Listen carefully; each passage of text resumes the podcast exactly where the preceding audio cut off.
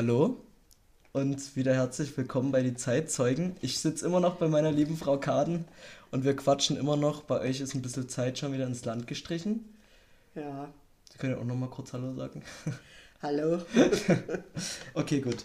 Wir wollen uns jetzt ein bisschen der Nachkriegszeit widmen und den goldenen Jahren und einfach wie es ein bisschen danach weitergegangen ist. Einfach, dass wir das ein bisschen schön abschließen können, die ganzen traurigen Geschichten hier.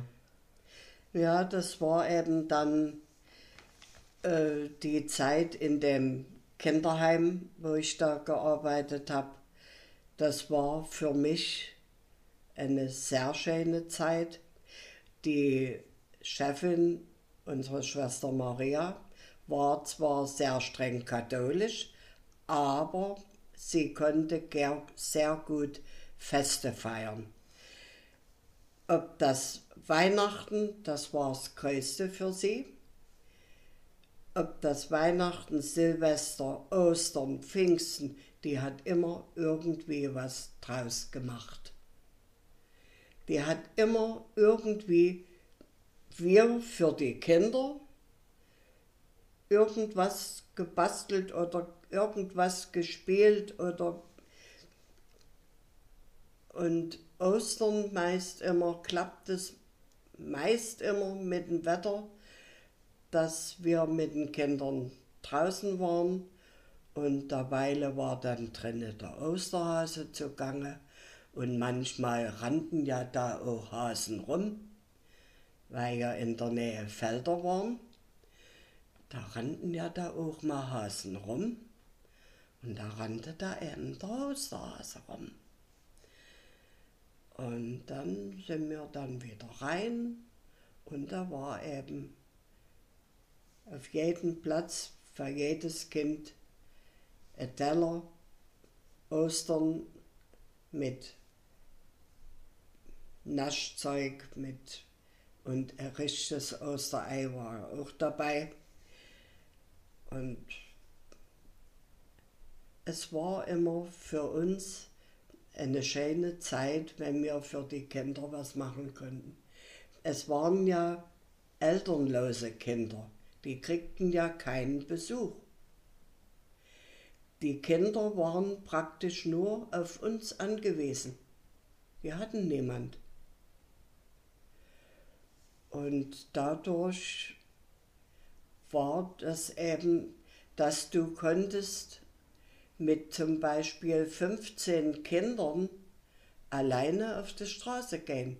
Dir ist da keiner abgehauen. Die waren einfach geeicht auf euch. Ja, die hatten ja niemand. Ich kann mir sie aber auch richtig gut vorstellen in so einem Beruf, muss ich mal so sagen. Da kann ich mir sie Ah, richtig ja. gut vorstellen.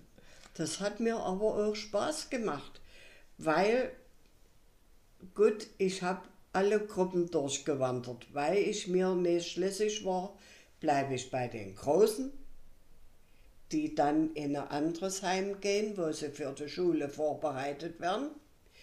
Gehe ich in die Mittelgruppe, wo ich sie noch eine Weile habe, oder in die kleine Gruppe. Da habe ich sie lange. Und da bin ich hängen geblieben. Bei den ganz kleinen Scheißern. Waren das, waren das, wie kann ich mir das vorstellen, waren das viele Waisen durch die Kriegszeit oder war das eher so, dass die, können Sie dazu wa- was Ja, sagen? dadurch schon, durch den Krieg und dann aber eben auch durch Scheidungen. Das war die Zeit, wo viele nach dem Westen abgehauen sind. Einfach so. Und ihre Kinder zurückgelassen haben. Genau. Die Kinder einfach in den Wohnungen gelassen haben. Bei Nacht und Nebel sind die nach dem Westen abgehauen. Und dann kamen dann die Nachbarn, die sind dann zur Polizei oder haben die Polizei angerufen, dass hier Kinder schreien und dass da sich nicht bewegt und so, dass da keine Rollläden hochgehen oder wie auch immer. Naja, und dann durften wir da, ich bin zweimal mit gewesen, Kinder aus solchen Wohnungen zu holen mit meiner Chefin. Aber ich habe dann gesagt, ich mache das nicht mehr mit. Das tat mir zu weh. Und was du da eben auch manchmal zu sehen gekriegt hast, das waren fünf Geschwister, die große, das war ein Mädel und dann noch vier Jungs, zweimal Zwillinge, zweimal Jungs. Und die konnten wir nicht auseinanderreißen. Die Große, die sagte immer, meine Kleinen, meine Kleinen, die konntest du einfach nicht. Wir mussten das große Mädel immer ab und an mal, oder die stand einfach auf, wenn das beim Essen war, dann stand die auf und ging gucken in die kleine Gruppe, ob ihre Kleinen auch was zu essen kriegen. Oh Gott. Ja. Bis die sich dran gewöhnt hatte, dass bei uns alle Kinder zu essen kriegen. Das hat ein bisschen gedauert. Bis das bei der so durch war im Keppel, dass alle Kinder zu essen und zu trinken kriegen. Wie gesagt, das hat gedauert. Und Sie haben gesagt, Sie haben bis zu Ihrer Hochzeit dort gearbeitet. Ja. Und dann quasi nicht mehr bestimmt, weil Sie nach Dresden gekommen sind, oder? Ja. Mein Mann konnte nicht nach Halle ziehen. Ich hätte gerne, ich wäre gerne hier geblieben in meinem Zuhause. Aber seine Mutter wollte und auch seine Geschwister. Der hatte noch drei Geschwister, drei Mädels. Und die wollten, dass er mal das Haus übernimmt. Die eine hatte keine Interesse, die große, die Hildegard. Die Helga hatte dann selber ein Haus. Die Margot hatte auch selber ein Häusl. Also blieb mein Mann nicht weiter übrig, als wie das Elternhaus eben zu übernehmen. Zu übernehmen. Und da gab es bittere Tränen, wo meine Eltern dann nach der Hochzeit wieder nach Halle zurückgefahren sind. Ja, da, mein Vater hat gekämpft, meine Mutter hat geweint und ich war auch nicht weit davon. Und dann, ich habe manche Nacht geweint in meinem Bett. Weil sie Heimweh hatten? Ja, oh. ich hatte furchtbares Heimweh. Und immer wenn mein Mann Fußball, Fußball spielen war, der war ja leidenschaftlicher Fußballer, und da habe ich manchen schweren Brief nach Hause geschrieben und da waren immer Tränen drauf. Und der Vati schrieb dann immer wieder, und du hast wieder geweint. ja, ja. Ich ja. Ich habe viel Tränen vergossen. Das glaube ich. Ähm, Aber ich hatte das anfangs nie so genommen, dass ich mal so mit Heimweh belastet wäre. Ich habe das anfangs gar nicht so genommen. Aber dann, wo es dann ernst wurde nach der Hochzeit, und dann, dann musste ich ja nur immer da bleiben. Meine Eltern sind ja wieder nach Halle gefahren, die sind ja wieder nach Hause gefahren. Und da wurde es dann bitter, ja. Sie hatten ja bestimmt doch Freunde und alles zu Hause, oder? Ja, Die klar. zurücklassen mussten? Ja, freilich. Oh, das tut mir leid. Wie lange hat das ungefähr gedauert, bis das besser geworden ist mit dem Heimweh? Oh Gott. Ja, so allmählich, so. Wenn ich das jetzt rund sagen soll, vielleicht so zwei Wochen habe ich gekämpft. Dann ist es besser geworden, aber. Ja, so allmählich. okay, gut. Was hat Ihr Mann damals beruflich gemacht? Der hat in der Flugzeugwerft Dresden-Klotsche gearbeitet, als Mechaniker. Und der sollte ja damals, wo die allererste EL-14 geflogen ist, mitfliegen. Er hat mitgebaut an der Maschine und sollte dann eben auch als Mechaniker mitfliegen. Und da hat er aber, und da hat er mit mir darüber gesprochen, was meinst du, soll ich, soll ich nicht? Ich sag, wenn du mich fragst, uh -uh, lieber nicht. Und die Maschine ist vom Himmel gefallen und alle tot, alle Mann, die da drin waren. Die ist, was auf, die Maschine ist geflogen der hatte den Auftrag, die Maschine war ja noch nicht ganz fertig. Also die hätte noch keinen Probeflug machen dürfen. Die war noch nicht fertig. Weil aber Messe war in Leipzig und Khrushchev da war, musste die Maschine fliegen. Der Pilot ist nach Leipzig geflogen, ist über ein Messegelände gekreist und ist wieder zurückgekommen und genau in Klatsche auf dem Flughafen ist er abgestürzt.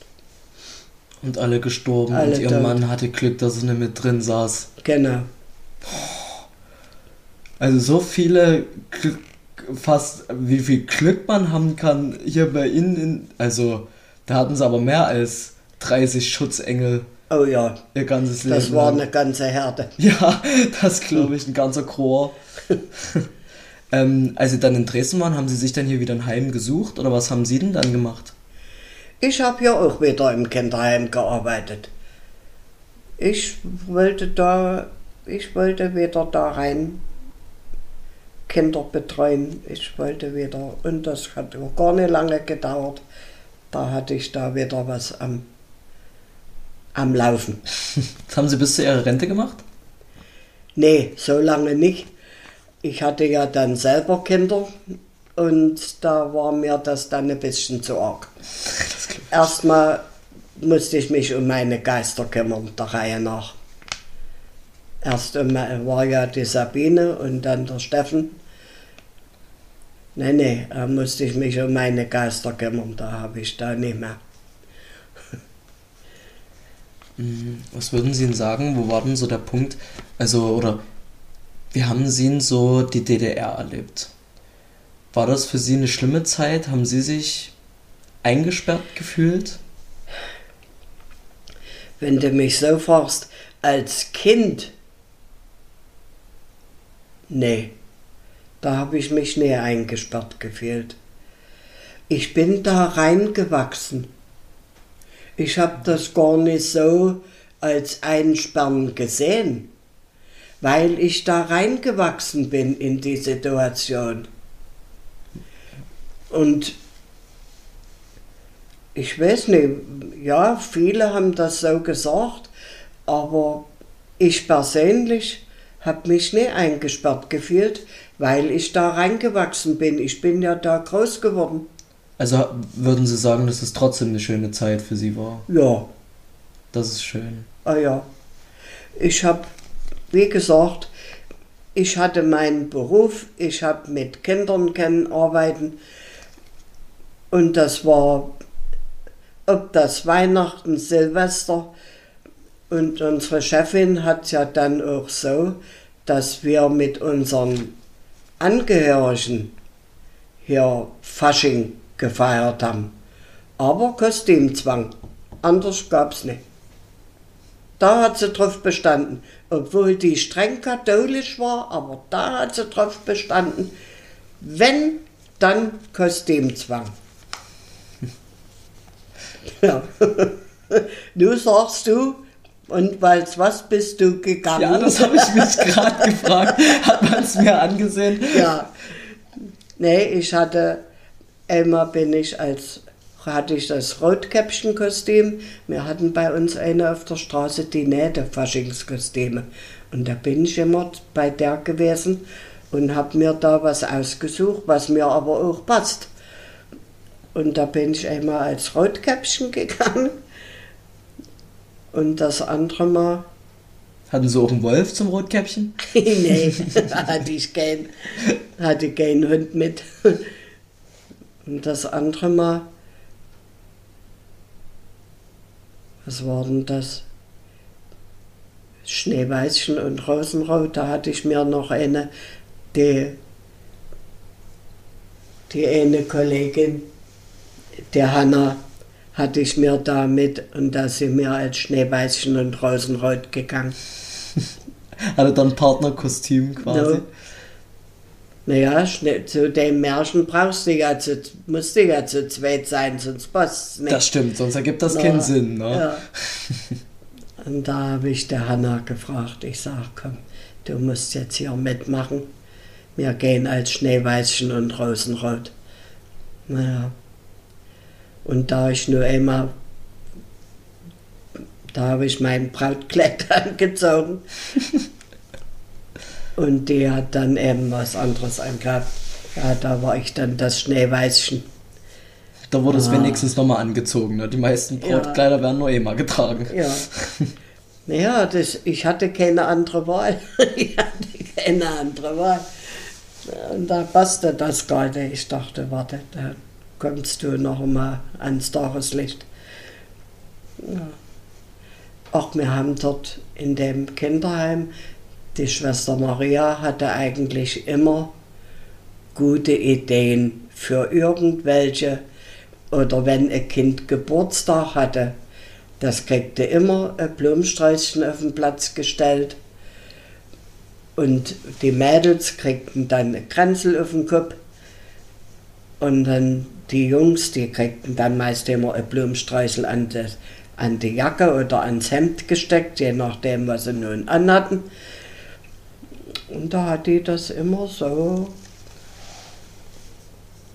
dass eben immer, aha, hier, die hat Geburtstag. Naja. Was würden Sie so Pi mal Daumen sagen? Wie viele Kinder habt ihr betreut? 50. Glatte 50 Kinder. Insgesamt oder pro Gruppe? Nee, insgesamt. Okay. Und wie viele Kollegen wart ihr ungefähr? Mhm. Da fragst du mich jetzt aber viel. Na, für jede mussten erstmal drei da sein. Und dann war ja Teilschicht, dass welche, die früh da waren, um elf nach Hause gingen, die die Kinder noch mit ins Bett geschafft haben. Und die standen ja dann um 11, 12, um 1 war dann wieder, standen die ja wieder auf, die Geister. Und da waren dann die anderen da. Also in den zwei Stunden hattest du praktisch frei, das hieß dann Teildienst. Und ich habe dann, nachdem die wieder aus den Betten raus waren, das hieß dann eben, wie gesagt, Teildienst. Durchgehender Dienst war von früh um halb sieben. Kamen wir dann um sieben, wurden die, standen die Geister auf, da war dann großes Wecken, braucht's du gar nicht mehr, die waren alle wach. Hauptsächlich die große Gruppe. Die Luthers, die haben immer einen Zirkus gemacht, die haben immer die waren immer alle schön auf. Die waren alle Wunder. Und turnten da in ihren Betten rum. Naja. Also hatten sie auf jeden Fall alles im Allen, nach dem ganzen Mist, den sie erlebt haben, einfach eine schöne Zeit. Ja. Eine schöne ah, Zeit ja, und sehr dem, viel Glück. Ja, in dem Kinderheim, weil eben auch die Chefin auch so wie wir für die Kinder da waren, war unsere Chefin für uns da. Die hat dann eben auch schnell mal, oder zum Beispiel eben Weihnachten, da durften wir nie in unseren Aufenthaltsraum rein, da hat die zugeschlossen. Drinnen wurde gearbeitet, da war die stellvertretende Chefin, der Hausmeister und sie. Der hat sich um den Weihnachtsbaum gekümmert und dann um das ganze Anputzen. Der stand da in der Ecke, das weiß ich noch. Wer kommt denn jetzt? Keine Ahnung. Hallo, wir sind wieder zurück. Es gab kurz ein Paket für den Nachbarn an. Das haben wir freundlicherweise kurz angenommen. Ja, Wo waren wir gerade? Weil sie Glück hatten mit dem Kollegium einfach, ne? ja. Und die Schwester Maria hat auch verstanden, das ganze Kollegium zusammenzuhalten. Also, so dass keiner hier einer an anderen Seite Teufel war, das gab's nicht. Da hatte die ein ganz strenges Regiment, das duldete die nicht. Wir waren für die Kinder da und sie praktisch für uns. Sie hat die Dienste eingeteilt, wenn jeder so seinen Dienstplan hat. Und, und das musste klappen. Sind das die Kollegen, mit denen Sie jetzt mal trinken waren zu Weihnachten? Nee. Ja. Doch, das sind die. Ach, wie schön. Ach, cool. Das ist ein Kollegium, was bis ins, ins Alter hält, einfach. Ja, Haben sie ja auch gesagt, dass es gemütlich oh, gewesen das ist. war schön. Ja. Ach, cool. Und lebt die auch noch, die Chefin? War die dabei? Die andere, die stellvertretende Chefin, war nicht mehr dabei. Die war nicht mehr am Lem, die war schon gegangen. Aber unsere Chefin, ja, die war noch mit und alle anderen waren auch alle da. Das war ist schön. okay, haben Sie noch irgendwas, was Sie unbedingt loswerden wollen, wo Sie sagen, das ist Ihnen ganz wichtig noch? Ach, ne, eigentlich, dass mir das alles so gut gelungen ist und gefallen hat vor allen Dingen, das kollegiale Zusammenhalten und mit den Kindern zu arbeiten, das war mir sehr wichtig. Glaube ich Ihnen. Okay, dann würde ich Sie wahrscheinlich jetzt mal in Ruhe lassen. da können Sie noch ein bisschen in Ihren Fernseher gucken. Und wollen Sie noch irgendwas sagen? Ich bin eigentlich rundum zufrieden. Das freut mich sehr zu hören. Dann verabschiede auch ich mich an der Stelle. Wenn ihr noch irgendwelche Fragen habt, ich sehe ja die Frau Kaden ab und zu mal, ähm, könnt ihr mir gerne auf Instagram schreiben. Ich habe uns eine Seite gemacht, die heißt die unterstrich Zeitzeugen. Und ansonsten verabschieden wir uns, wünschen euch eine schöne Zeit. Ne? Passt alle auf euch auf, seid kollegial. Ja, Seid lieb. anderem. Ja, dann hält das bis ins hohe Alter, wie uns das die Frau Kaden beweist. Ja. Dann macht's gut. Tschüss. Tschüss.